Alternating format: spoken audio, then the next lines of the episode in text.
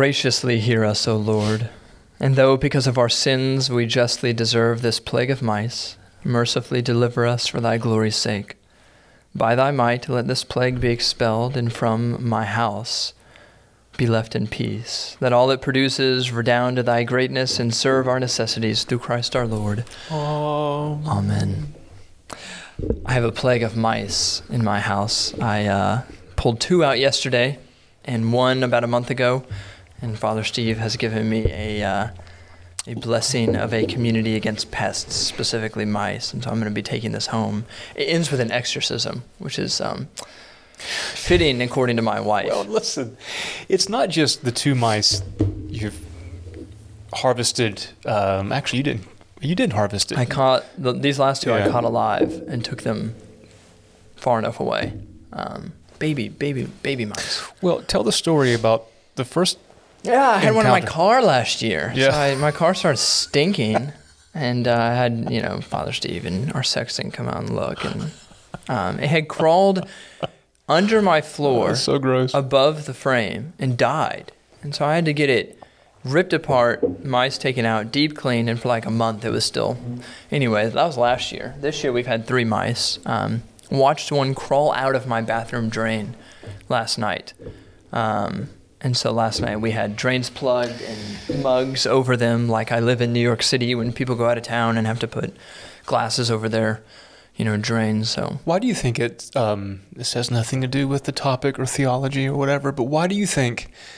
Like we have a coyote in Yeah. this in this on Mhm. this property line. If I see the coyote, there's a coyote. Interesting. yeah. You see a mouse, that's a different reaction. But well, to but be the- fair, I'm seeing the mouse inside my home. Well, but I mean, I think I would still react with a bit more of an ick factor at the sight of a, Yeah. of a mouse than I would a the coyote. smaller the animal, almost the more the ick factor. That's my that's my point. you know, like a spider. That doesn't People make any sense. Yeah. Um, yeah, a coyote. In terms of actual threat, a coyote Yeah. could bite you. Oh yeah, You yeah. know, the mouse is not actually going to No, harm me. Um, it's just kind of icky, but I don't know.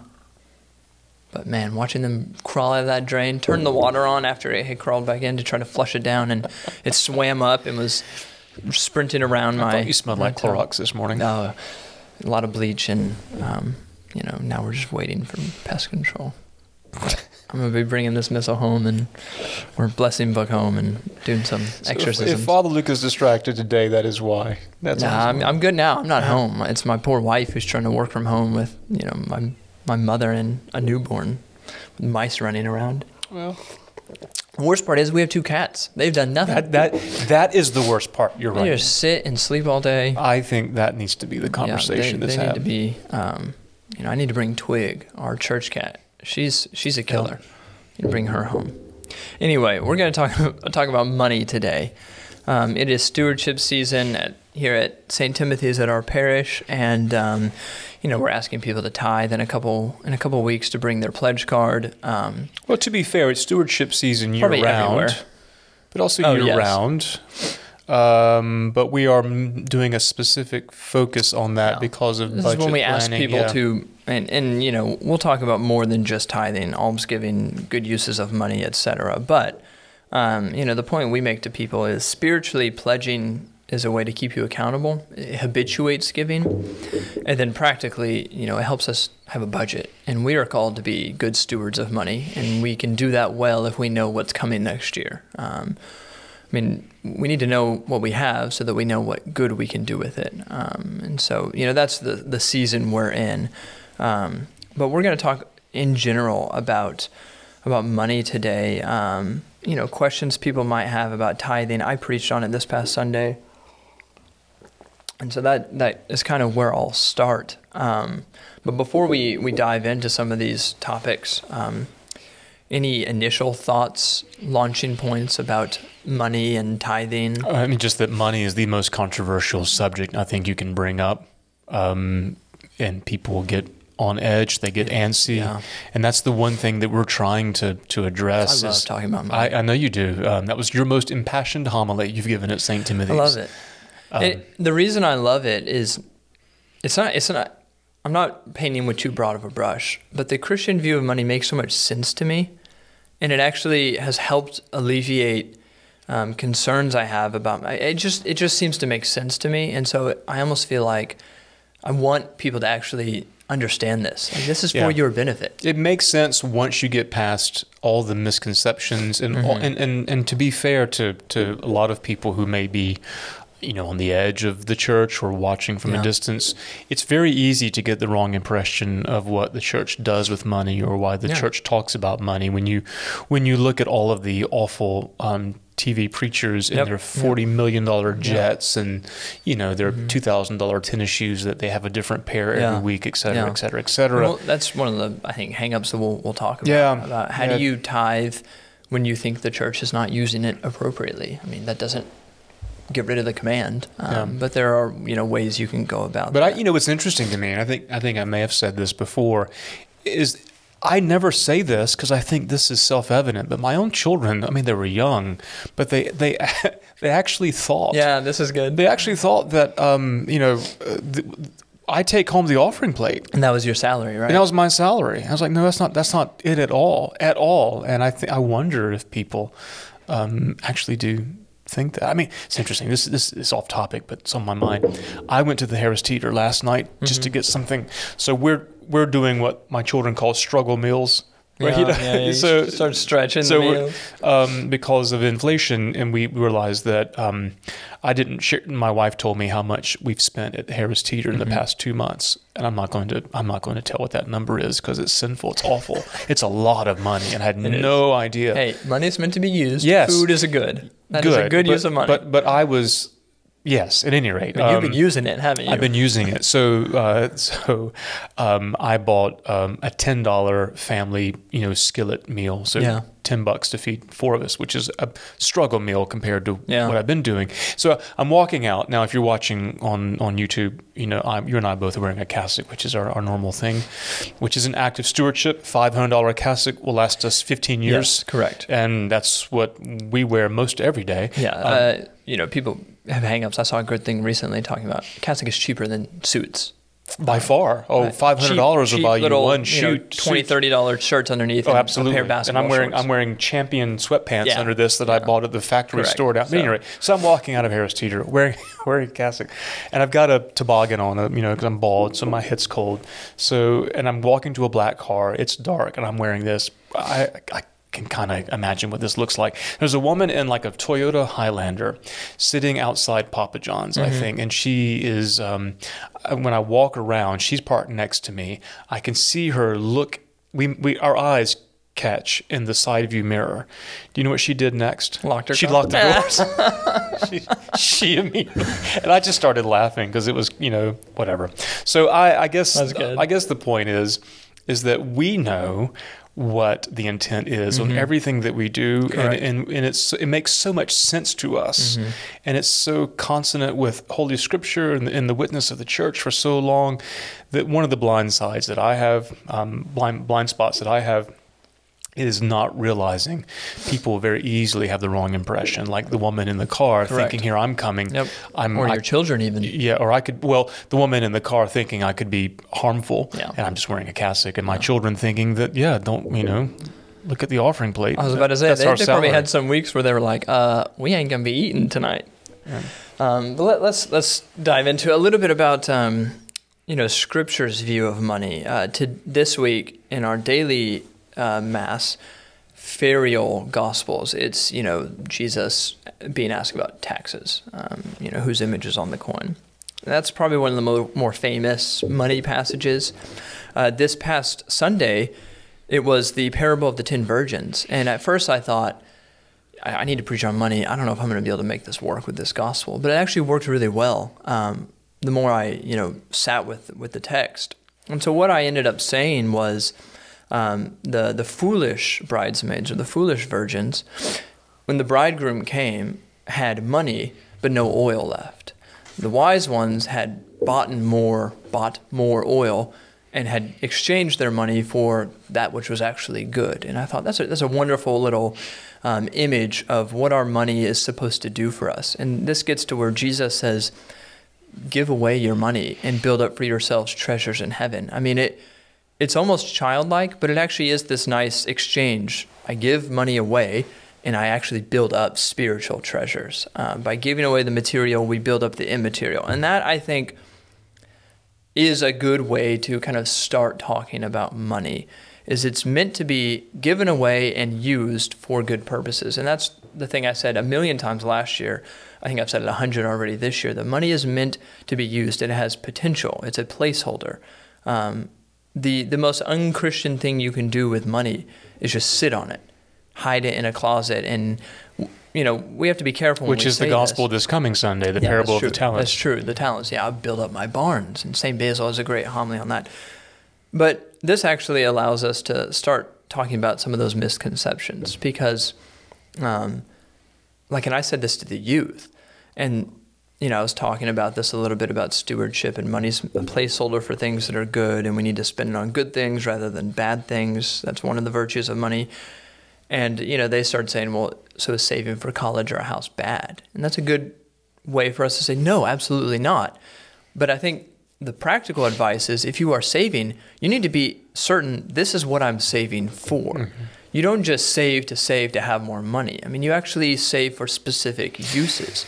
Yeah. The problem with that, I'm going to be saving for a house for a long time. I'm going to be saving for college for James for a long time, and I don't know exactly how much money. Well, I remember. going to I remember cost. having a conversation with with with, you know, my I think my father years ago, and and he he would have some collectibles or whatever, Mm-hmm. and he would say, you know, you, you have these for a rainy day, and then Yep. and then you can sell them, and then but then you know went through all kinds of financial hardship and bankruptcy and all that. I'm like, haven't hasn't there been a few rainy? Yeah, days? I mean, yeah. at what point did you do you realize okay, this is when This we is when, when we need this. And what I think is very helpful, and I've been really on, I've been doing a lot of reading on Thomas Aquinas lately, stemming from last week's podcast episode about He's good the, on the class I was taking. But but this is the thing that I think once you understand the motivation of um, of why we act, things begin to really Mm-hmm. make sense. So you've mentioned the word good a couple of times, and Thomas Aquinas, as we I think we talked about last week.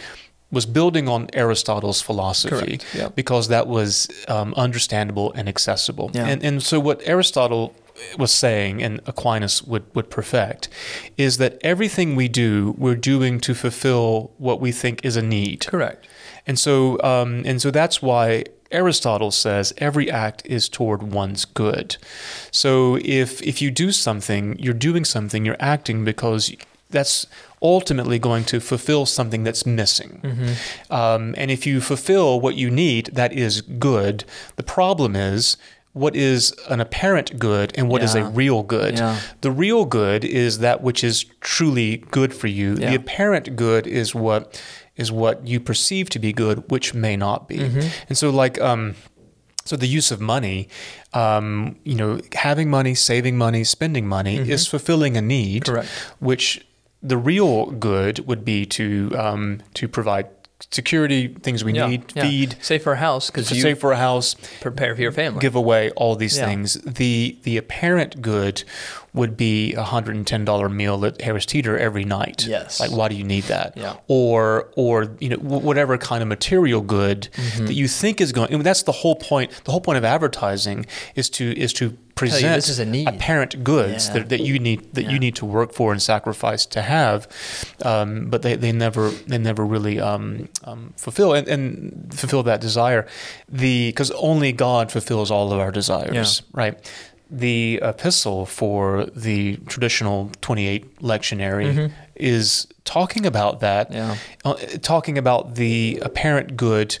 He talks about enemies of the cross. yep. What's he say? He says God is their belly, in God is their belly, destruction. in his destruction. So he says They God focus is on earthly things. earthly things and their their their passions um, that aren't ordered Mm-hmm. toward their real um, their real end, Mm-hmm. their their their real good.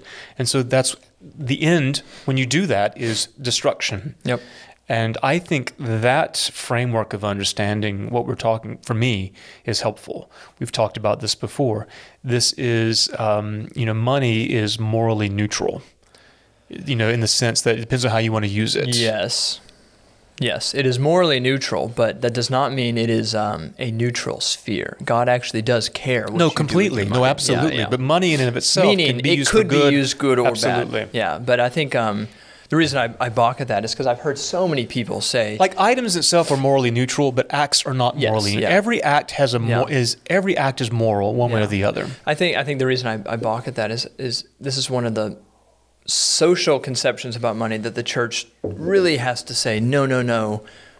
There's a different way of approaching this. Is when people say money, politics, they're they're neutral. Um, God doesn't you know have a space in those. No, completely money incorrect. money is kind of outside of the realm of Christianity. No, if you're a Christian with ten dollars, that's different than a non-Christian with ten dollars. There's actually a, a way to use that money in accordance with virtue and God's law, and that is that's a big deal. Can you flip that off behind you? Flip it off. Yeah, it's flickering. It's going to put me in a tailspin.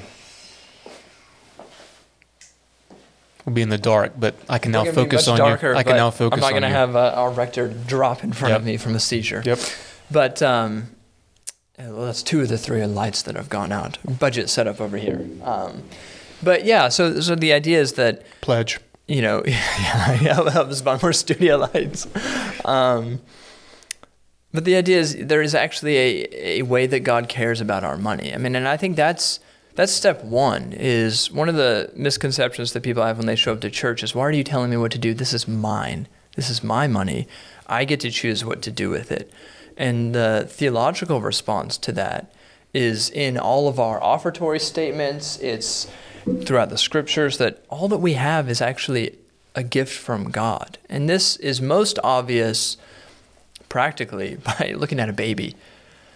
James, my son, he's getting his, you know, butt wiped from me every day. He's getting fed from without earning it. I mean, his whole existence is a gift, hmm. and it's unmerited. I mean, I'm not sitting there waiting for him to He's not earning his keep. yeah, to earn his keep. No, we, we take that's our responsibility. But from our very beginning, our existence is a gift. Um, and this is throughout, I mean, all the church fathers talk about this. I mean, um, there, the idea that, uh, oh, this is mine and I earned this and I've merited it and I get to choose. I mean, that is so foreign from how the early church viewed material possessions. Um, I mean, it's, it's, and that's, you know, a, a hard thing to get people to change their mind about when they're so set in their way. But that's such an important thing because if you think this is mine, then the job of stewardship and this is, you know, what I've had to mentally do. I'm not trying to convince people to feel like you should give your money away. I'm not trying to I'm not a motivational speaker. I'm trying to get them to realize that you give your money away whether you feel like it or not. Because that's an obligation, a responsibility that you have. I mean, that's a commandment from God. Like And- every other spiritual discipline. yeah, and mean, the you have- goal is yeah. to match your heart. But you know, I see so many stewardship sermons and campaigns. It's it's like motivational speaking. I just need to get them to feel like it, and that is a short term solution. The long term solution is to start the habit and later become, like I said in my sermon, the cheerful giver. That Well, Paul and I think about. if we focus on the end, why am I doing this? And, Mm-hmm. it, and it's, and um, I mean, there's so much to say because this is so. Yeah. I mean, I to go back to the comment about it's mine. I Mm-hmm. operate under the principle, and I haven't found an exception to this, that I think that if it can be taken from you, it is by definition not yours. yeah, You may have custody over it or Mm-hmm. stewardship over it, but if it can be removed, then it then it, again, Yeah. by definition, it's not yours. which means there's very few things that are actually. Well, there's, ours. I mean, it, there's actually the only thing that, that is ours, uh, which is also a gift, would be faith, okay, yeah, right? Um, Hope, but love. but you know, can your child be taken from you? Absolutely. Yeah. So Yeah, it's a gift. It's a gift, and it's and you're, you're responsible You are his you are his custodian. You're his Yeah. father, but but you know he's he's not yours in the sense that Yeah. that you have the That's ultimate good. control over it. Uh, property, money, uh, job, All can be You taken know, um, you know, all those things can be removed. So would it be faith, hope, and love? I mean, is that another way to are, look at the which are theological also virtues? which are also gifts. I mean, no matter no matter Yeah, what someone true. does to you, they cannot remove they, you the faith in, in Jesus Christ cannot be cannot be extracted from you. Um, you can give it up. Mm-hmm. Yeah, that's the story of the martyrs. Correct, Yeah. but but it's it's yours, and I, I think that's Your life can that's be a- taken from you. And if everything if everything is um, on loan on loan, and I'm a steward of it, then you have more gratitude Yep. over what you have, Yep. and then you you, you take care of things, Mhm. and and you have and you don't waste it, uh, especially time. Like this is, I don't have control over this. I'm going to Yeah. enjoy it while I have. But I mean, I think if if Christians would just when when they hear us talk about money, first trust us that we're not benefiting from their sacrifice. I No. mean, in, in the sense that we have a job, yes, uh, but, but we're I mean, not I- I- profiting from their sacrifice. And I've told people personally, somebody, you know, if someone were to give us money that would cover our next five expenses, five years of expenses, I'm gonna be up there next year saying you need to tithe. That's not the point. Yeah, That's- exactly. That's not the point. at That- all. You tithe to benefit you. we want And we- and yeah. you know what that would do for us? It would actually give us more work. Now we got to figure out some good things to use Yeah. this money for. Maybe we can, you know, do more for for the homeless population. So we, you know, we in turn then use it for good. But you're right. You know, I was telling you, I was watching a, a Netflix show. Um, it was, you know, um, it requires a password, so or passcode because it's not it's not G rated, but it was uh, it was based on a series of Edgar Allan Poe's stories. It was called the the Fall of the House of Usher. Um, I got into it this past weekend, but the the um, the the antagonist in the movie and in, in the show, the the villain was a um, was all about greed, from rags to riches, and and they even addressed some of the moral themes, even though it's not a family friendly show. The moral themes that were addressed that were pervasive was one of greed, and he was asked, you know, you have billions of dollars, when would you stop? And and the antagonist said, you know the answer, I never would. I mean, you never, you, there's never enough, Unlimited. unlimited, and so you know the money you know one may make at this point in their life they never you know their parents never imagined making that much money yet we still feel like we're struggling to make ends Yep. meet and our grandparents would think that we're the rockefellers Mm-hmm. and and our you know and we'll look at our children will will make three times what we make you know and and but- Hopefully. hopefully but you know it's just it, your expenses always find a way to meet your your income Yep. you know and Yep. so that's why that discipline is important because there's never that point of comfort Mm-hmm. because we'll spend it on something someone spent and this is you know whatever i mean i'm not I don't know what this person does with their money otherwise, but someone spent $2.5 million on a stamp yesterday, the most expensive stamp ever bought, the inverted Jenny biplane from 1918. It's a famous stamp um, for stamp collectors. $2.5 million is a lot of money. Uh, it's a lot, of money. Um, you know, um, Jimbo Fisher, Texas A&M Yeah, football coach, yeah. got fired. Is getting a they seventy-three million dollars. You and I both would love to be fired by the vestry tomorrow and have seventy million dollars. This is all make-believe cartoon money. I mean, Mm-hmm. Yeah, but but there's so much out there, Correct. And and we throw those numbers around like it's like it's you know we have it in our wallet. Yeah. Um, but yes, there's absolutely is there's there's every human action has a moral. Uh, is is is either moral or immoral. It either takes us closer to our real good, our intended end, or it moves us further away. Mm-hmm. It takes us to our rest in Jesus Christ, or it makes our God our belly. That is such a huge point when it comes to money because, and you know, I'm going to say that means every single dollar you spend is doing one of those two. That's not to get people to you know overanalyze. But oh my everything gosh, we do does one of correct. those two things. You know, oh my gosh, money. I'm going to Harris Teeter. Should I buy this rice or this rice? Which Right. one's the Christian Yeah. rice? That's not what we mean. But the idea Uncle is what? Uncle Ben. But the idea is, it, it actually does matter. I mean, this is for your salvation. So, um, before we get into some maybe, you know, practical hesitations or questions people have about maybe tithing, um, I want to mention almsgiving and then this idea of merit. Um, so, uh, you mentioned Aquinas. We have this in now in a poster poster board in our in our narthex because I think this is so helpful. Aquinas actually gives five virtues dealing with the Christian use of money, and you know none of them are And generosity. virtues are holy dispositions, Correct. Dispositions to act. Yes, Yeah, but- yeah. And, and by habit, they they mean they we they um, um, they inhabit us, or we inhabit Yeah, them. yeah. We live in there. It like becomes uh, something you don't think about. Correct. um, the goal at the beginning. You know, you practice them, but um, what the reason I think the, these are so helpful is because I'll hear a lot of people say, "Well, I give, you know, I tithe and I give some money to charity, so I'm doing good with my money." And you know, these five virtues are, are kind of Aquinas's pushback of, no, no, no, no. It's not just what you do with 10% of your money. It's what you do with 100% of your money. That's what you're called to actually be a good steward over. So he talks about um, beneficence, basically bless others with your money. So when you when you use your money for the benefit of others, you need to be blessing them spiritually, materially. You know, you, you use it to, to benefit other people. The second one is liberality. Basically, give well and give frequently. Don't be stingy. Um, so if you're gonna, you know, give money to someone in need, don't say, "Well, I've got twenty dollars, but I'll just give them five. No, give well, give frequently. Don't even think about it. Just give them what you have. The the third one, which is my favorite, I think even Aristotle talks about this, magnificence.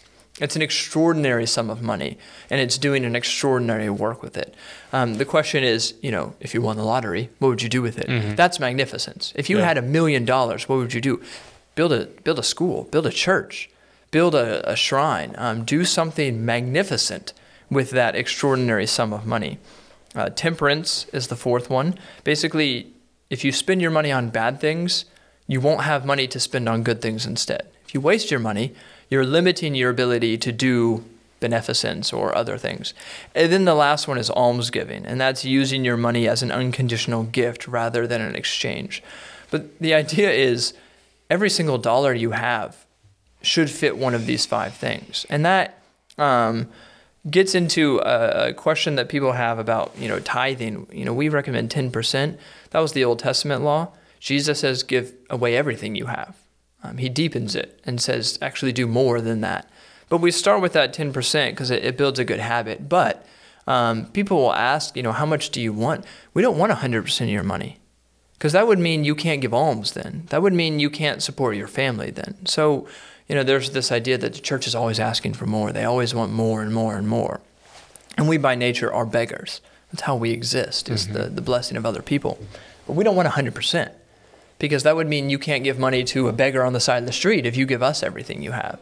And so, you know, tithing is a part of And just to your be Christian clear, use of money. when you say us, we're not getting your Yeah, money. yeah, yeah. Us You know, the yeah, church. absolutely. The church. Um, but, you know, people think, oh, the church always asks for more. It's never enough. Um, we don't want every penny you have. We don't need every penny you have.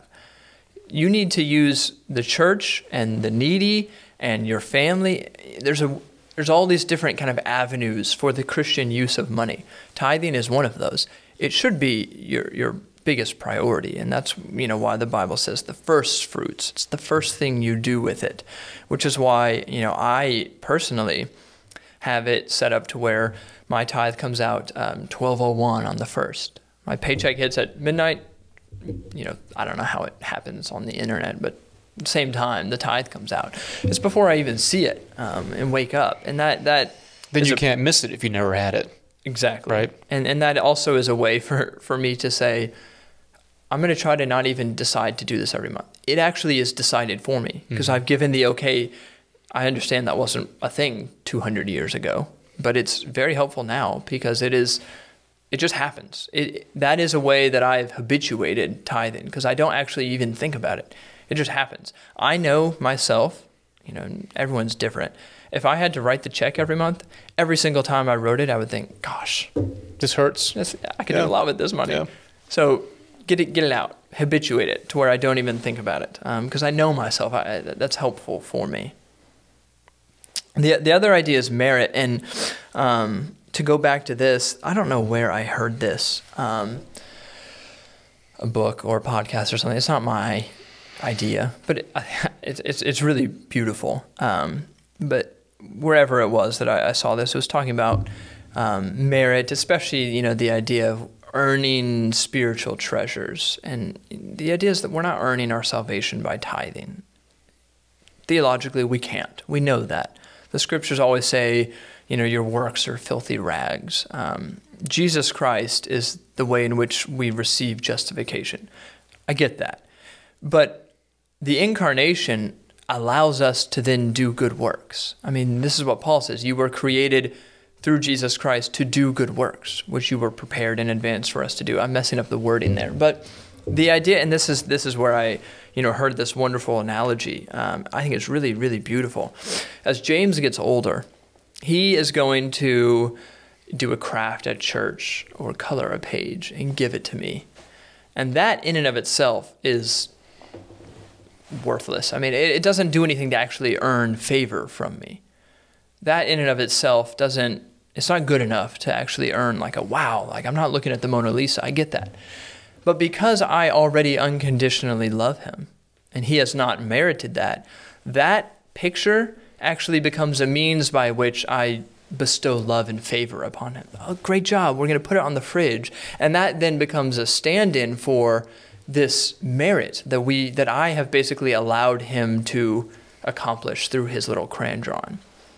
I love that because that's basically the idea of God looking at us. He we don't earn his favor. He already has given it to us. But by our good spiritual works on earth, it's as if it's a crayon drawing saying, Here's what I've done for you. And that becomes a means by which we literally build up favor and treasures in heaven. I love that idea because it simultaneously stresses the fact that we're not talking about buying your salvation, but it also says that what we do on this earth actually has a eternal implication for our souls. And that idea of us as the child with the crayon drawing, here's what I did for you, and God as the father saying, you know, great, I love it. Even though in and of itself it's actually meaningless, is, is a wonderful image for when we think about what we do with our money. Yeah, I'm.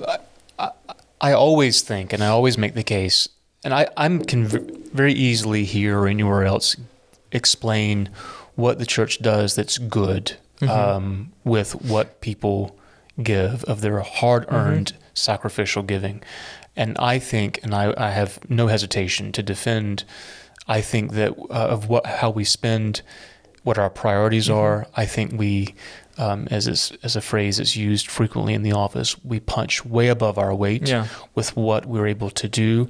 I don't think that's the point necessarily, no. because I don't think one gives to sponsor certain activities alone in a church. Yeah. Uh, because what happens if, like for instance what happens if you don't have any children? You know, and well, I don't have any children, so I don't benefit from that. Correct. So I don't give. That's not why we do it. But I, but I, you know, I think we should, we should, we should have to defend that and be mm-hmm. able to, and I, th- mm-hmm. I think we can.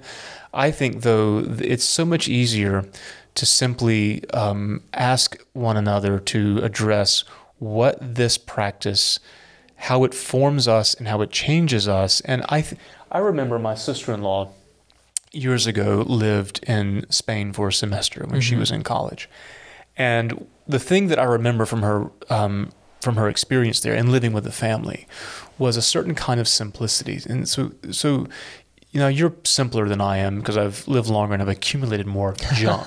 number one, but if I went into your cupboard now, you it's just you, Chloe, and James. Mm-hmm. How many cups do you have in your cupboard? We're trying to get rid of them. Speaking of, how many? Just go throw out a number. Know, too many. Too many. How I mean, we've people? got like glass glasses. Then we have mugs. Then we have a few plastic cups. There's only two people drinking yeah. at a time yeah. usually. So in, in in Spain, they had everyone had a plate. Yeah. And a cup, and they would use it. I was in divinity and they would school wash my first year. If that's what I did. Yeah, I didn't have a kitchen. And so I use that image that's helpful to me because I do the dishes and cook and, yeah. and I'm and I open the cupboard and cups are falling yeah. out. Like what are we doing? There's four people now living in this mm-hmm. house and I have 40 cups in mm-hmm. here. And that is a is an image of of other aspects of our life. Yeah. Of I I have things that, that I can't possibly use. Yep. I don't need. Yet there's this compulsion to to get them, yep. to to yep. collect them, to accumulate them, to not let them go. Yeah. And all it all it's doing is just taking up space mm-hmm. in my mm-hmm. life yeah. to no good, to no end. Mm-hmm. And you can take that and apply it in all kinds of ways. That doesn't mean at all you shouldn't have a cup. Yeah. Or a plate, yeah. or you know, uh, whatever. I mean, I mean, you, you, you don't want to take it too far because we're talking talking about cups, but I think the point is clear. Mm-hmm. And um, you know, the other thing I remember, I've told this story before. One of our parishioners, Ellen, used to work in a in a doctor's office, and she told me one time years ago that she remembered um, one of the members of the staff, um, not not a doctor, but like one of the office employees, mm-hmm. had some need, and the office took a collection, and the people who made the appointments, you know, just the office workers were throwing in, you know, twenties and 50s mm-hmm. in the plate. The physicians threw in ones and fives. Mm. She said, I never forgot that. Yeah. These are the people who are making so much money, mm-hmm. and this is one of their own. Yep. And they threw in ones and fives. Uh, but the people who had very little, mm-hmm. this is the parable, this is the story of the, widow's the widow, mite, yeah. gave out of abundance Mm-hmm. because they were connected to the human need. And I think that the practice of stewardship moves us away from throwing in ones and fives Yep. out of our abundance Yep. uh, because we're greedy. And, and, and we devalue. Now, if, if we focus, if we keep all this, then everything has a value. Yep. And so, what is the value of the lowly office worker? And I say lowly in quotes because that's how you start to look at Yep. people as the lowly person. You're beneath me. You're not on my level. And then when everything, we, we walk around and the whole world becomes sort of the price is right. You know, That's a Um, great point. You know, Yeah. of, okay, how much is that? What is Yep. that worth? Yep. And then And we start actually comparing Yeah. things. Oh, that's worth twenty dollars. So also is this worth twenty dollars? And they might have no business being compared Yep. to each other. Another parishioner who was in another diocese a long time ago was the um, finance chair for the diocese, whatever the whatever Mm-hmm. the position was. And he said he got he spent so much time looking at diocesan budgets and how to save and That'll cut ruin your that, that he he would sit in church. He had to quit because he would sit in church and think, how much are those candles? Yeah, How yeah. can how can we save on those candles? Those flowers. If we went from you know you know two flower arrangements to one, how much money? And he says everything in worship Everything became dollars. a dollar, and I, I couldn't pray. And but that's how we often look at Yep, life. yep.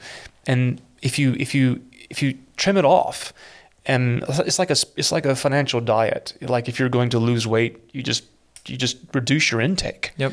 You reduce your intake. That's Yeah. that's the secret to losing weight. Um, do the same thing with our resources. Um, and Dave Ramsey, who's controversial in some circles, I think everyone can agree on this statement. He said, if you can't live on 90% of your income, you probably can't live on 100% of it. Mm-hmm. Fair enough. Dave Ramsey is great for getting out of debt.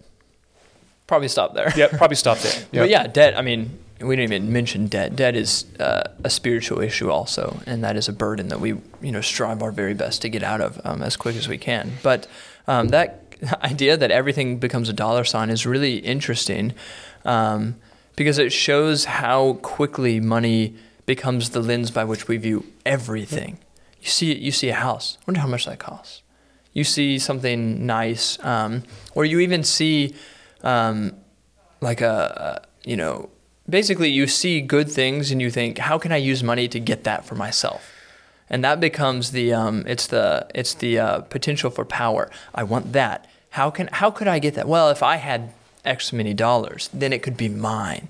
It becomes almost a possession thing. I mean that's really i think what we're doing when we say how much does that cost? It's how much money would i need to to have that? Well, and think about public policy or domestic policy. Think about um, foreign aid. Well, how much are those people worth? Yeah. You know, we're Yep. sending that much money over there. I don't know. That's that's Yeah. not, you know, or even we can we're not going to get into domestic policy, Yeah. but but it's very easy to view human beings and assign them a, wor- a worth that is Mm-hmm. not ours to assign, of infinite worth. Jesus Christ died for them. Yep. And um, and the point going back to that is these are the deeper spiritual points as to why we ask people to commit to their local parish. And the local parish, and people could say, "What I I sprinkle it around, fine." But um, there's something about doing it in the name of Jesus Christ to His Yep. glory, and also the accountability and the connection you have Yep. in a local parish, Yeah. um, where you are identified as someone who is committed to Mm-hmm. building up this faith community, N- not just so that we can become another nonprofit United Way type Correct. organization, but because I'm committed to living my life as a faithful Christian, and I know that that money in the Gospels is the number one um, material reality that can move me further away, Yeah, yeah. or on the flip has the potential to. Um, it's more difficult. Remember the. The camel through the Yeah, eye yeah, of a yeah. needle could move me But closer if I'm, he says I'm willing to sell do that. all your possessions so that you might have eternal life. I mean, it has the potential to do incredible things for you. Um, let's talk about a couple of the reasons people should or tithing in general and some questions people have. Um, you already mentioned people say, I scattered around. Great, that's almsgiving or that's beneficence. It's not your tithe. You, you might say, well, my kid goes to a you know religious school or religious daycare. It's not your tithe your tithe is to a local parish. And, and the reason that that is so important is because uh, the quote you read last week, it's you saying, I'm a part of this community. And it's actually um, a good way of thinking about it is that God has let you become a means by which his church is able to accomplish its work in the world. Um, the reason we are able to say Mass every single day is because people have said, I'm in. I'm in on this. Mm-hmm. We might go give last rites to you know somebody else who this person never knows, but they become a means by which that is accomplished. That's a gift for them. They're they're saying, here you go. You are now able to participate in the sacramental work of the church. And so the reason why tithing to your local parish is important is because that's your way to participate in that. And and you mentioned the kids thing earlier. I've heard several people say, well, I don't have any youth, so I don't want my money going to the youth ministry. It's not your money. Remember, you don't own it. And and and to say that, well, I don't have any kids, so that's not going to directly benefit me. That's still trying to say it's mine. It's my I'm I'm going to give it to you, but make sure it goes back for my benefit. And tithing is a way to say no, no, no, no. You're relinquishing control.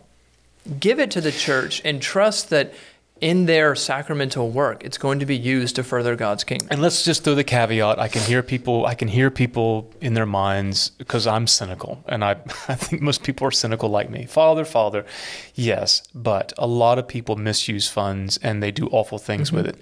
Correct, and I think that's why it's important for us to be transparent, absolutely, and to make that mm-hmm. defense. Because no, I don't think if if if someone is uh, using your money for awful things, mm-hmm. then prudence, one of the virtues, Correct. you need to be able to make that decision Correct. as to why I that's a, good. I heard a really interesting, and you know, I, I think this is a exception that proves the rule, but I, I heard a really interesting story about people who suspected that money was being misused or, um, you know, seriously, like they had serious reason to think this. And so they wanted to fulfill their tithe still, but they were worried about just giving to the general. So they actually said, um, to the church, send me your electric bill every year or every month. That's about 10% of my income. I'll cover your electric bill every every month. And that was a way for them to fulfill the spirit of the tithe while still changing, you know, what they're doing. Now we're not going to ask people to do that. We hope no. that we're transparent enough to, that yeah. you can trust, give to the work of the church, and we will use it as we need to. But that was a good way of somebody saying, just because I suspect they may be using it in this area wrong, that doesn't mean I just get to stop giving. Um, it's it's not my money to begin with, um, and so there prudence guides our decision making. Um, temperance don't allow your money to become the means by which somebody else falls into vice, um, but there's still ways you can practically actually go about. Well, and not only that, but let's just talk about practical things here. I mean, if it's St. Timothy's, mm-hmm. um, most um, overwhelming, uh, the overall um, majority of what our money goes to supports the, the staff who then create ministries yeah. and yeah. then and then we do the sacramental work mm-hmm. and then the the buildings that we keep open yeah. literally 24 hours a day yep. for ministry um, for people to benefit from that so if something your pledge does not go toward at all vestments or things like mm-hmm. that we acquire those things through designated gifts. Yeah. People who want their money who either say, I don't care what you use it for, or for specific purposes. So, mm-hmm. what people give is just to the general support of the church that, yeah. that is there to keep the church open, to make sure that we are free mm-hmm. to be able to offer a sacramental uh, ministry and, mm-hmm. to, and to encourage people to pray and teach them to pray.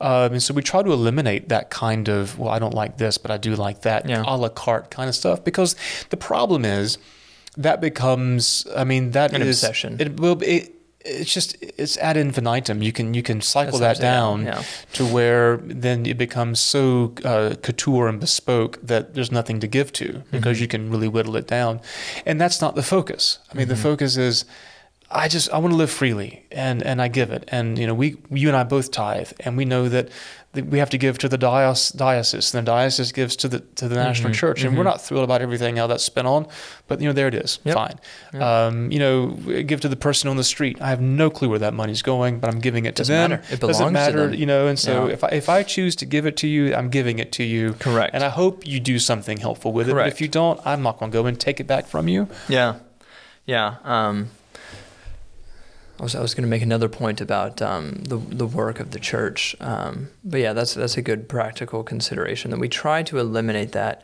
Uh, oh, this is this is my point. I think one of the worst things. There's nothing wrong with my investments with money, though. I mean, I, no, that's why people give designated funds. That's right. They, to they the glory of God. Worthwhile. Yeah. yeah. Um, one of the worst things I think people can do with a tithe is use it to lord over a local parish. You know, basically use it as a bargaining chip.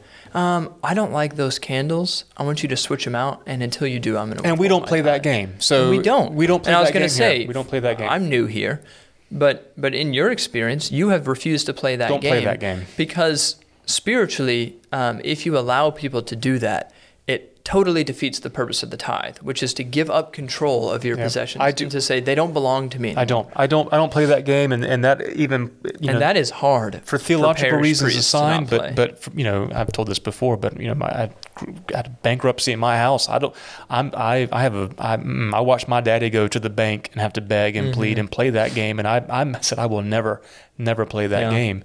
So um and and but I need to say also here we don't have that issue. Yeah. The people the, the people in my experience in, in, in this church and in other churches and in the experience of other Mm-hmm. of other clergy across traditions.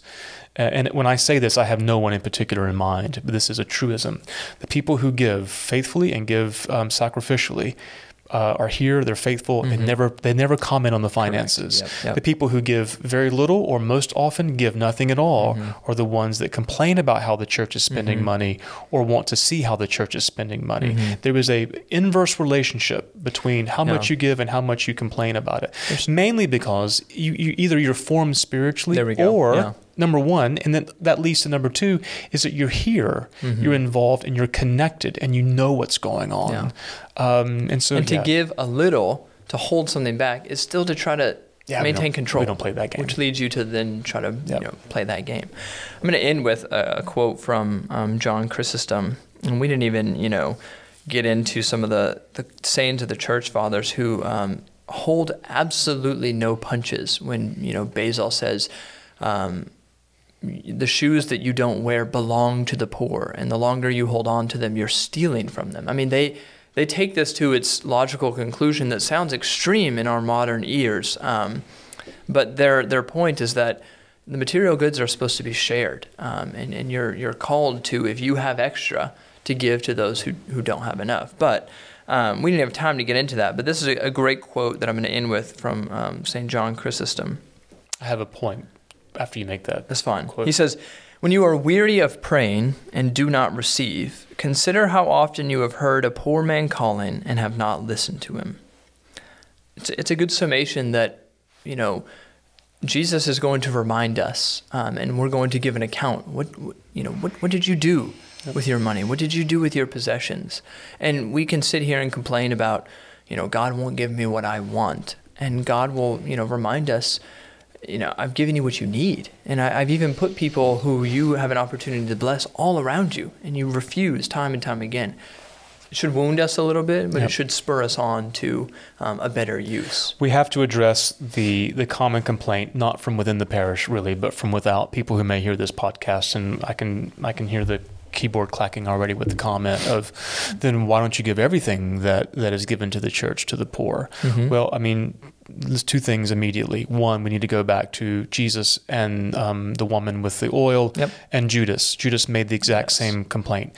Um, that doesn't mean that there shouldn't be transparency and accountability and scrutiny on what the church spends. 100% and we are have a review audit every year and our budgets you can come look at it. You can see what we make you can whatever I don't care. We don't care. The mm-hmm. doors are open. The, Yep. the the window shades are, are are pulled back. The other thing though the more important or the equally important point is when we create a place uh, of prayer and a sacramental life inform Christians what those Christians transformed can do is exponentially greater Yeah. and more in value Yeah. that you can put a dollar amount on than what we could do with our budget. Mm-hmm. So it is an investment. So again, we've talked about this before ad nauseum. You know, this beautiful place of prayer is going to last for a long, long, long time. It's like the cassock spent five hundred dollars will last for fifteen years. Mm-hmm. That's a good investment. You know what we spent to make the church a beautiful place Mm-hmm. of prayer that brings people in and, and calls them to a transformed life. Then what they do is just compounded in the good that they do. Mm-hmm. You know, our, our homeless shelter for ten years Well, our partners changed direction, but our people haven't changed Yeah. direction. So now we're continuing to open up a shelter twice a month during those years Mm-hmm. without, you know, the infrastructure that we once had. If we weren't focusing on the people, we wouldn't do that. Yeah. We would just give to an organization that changed direction. Mm-hmm. We haven't. Um, you know, burying you know, um, over 500 babies, you know, on our Mm-hmm. property. How do you put a dollar amount on on the impact to those Right. families? Right. Uh, It's far greater than what our annual budget is, Mm-hmm. or it's far greater than our annual budget times however many years we've been doing it. Yeah. And so that is that is um, I'm that's the part I get you know um, really passionate about Yeah. because I it's it, the argument when you when you think about the true spiritual worth on it, it's it's to me it's common sense and clear. hmm And I mean, take it to its logical conclusion, and I think this actually uncovers what their motivation are. If if you said, "Fine, sell every single church building and give it to poor people," and do you think that would be a good decision? And if they say yes, then they're actually not concerned about the spirituality. They actually don't think church is important. They say no, then it's okay. So then we make sure the church is open. And then the second point I'll make is go back to the five virtues I said. Almsgiving is for everyone. Church is not Yep. the only one with that responsibility. Correct. We do it in very specific ways. But if somebody tells me that, I'll say, okay, good.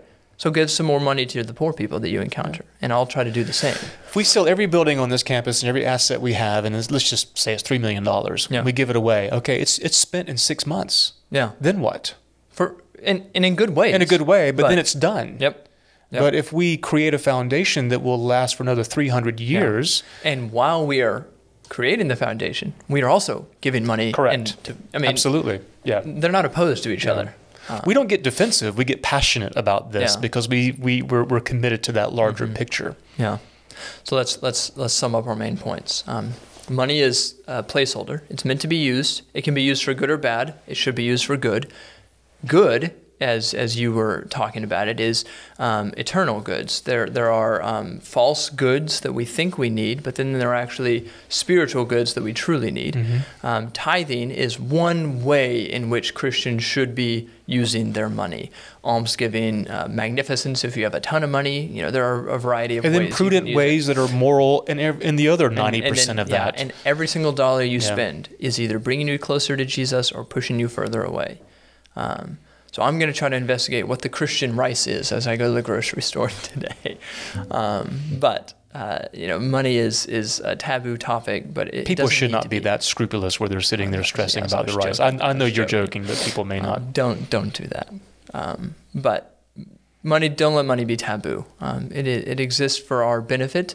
To gift to us, and we can do extraordinary things. And you and I tithe our salaries. We need we, we can talk Yeah. openly about Yeah, this. yeah.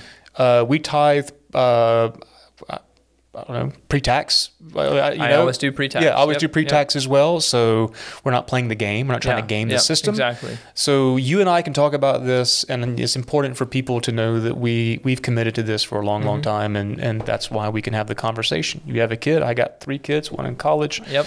You know, mortgage the whole bit. You know, Yeah. the whole bit. Yeah. But it's if you make it a habit, you don't think twice about it. You don't. It is what it is. Um, it does. It doesn't become an issue. Let's close in prayer. Our Father, who art in heaven, hallowed be thy name. Thy kingdom come. Thy will be done on earth as it is in heaven. Give us this day our daily bread, and forgive us our trespasses, as we forgive those who trespass against us. And lead us not into temptation, but deliver us from evil. For thine is the kingdom, and the power, and the glory, forever and ever. Amen. The grace of our Lord Jesus Christ, and the love of God, and the fellowship of the Holy Ghost be with us all evermore.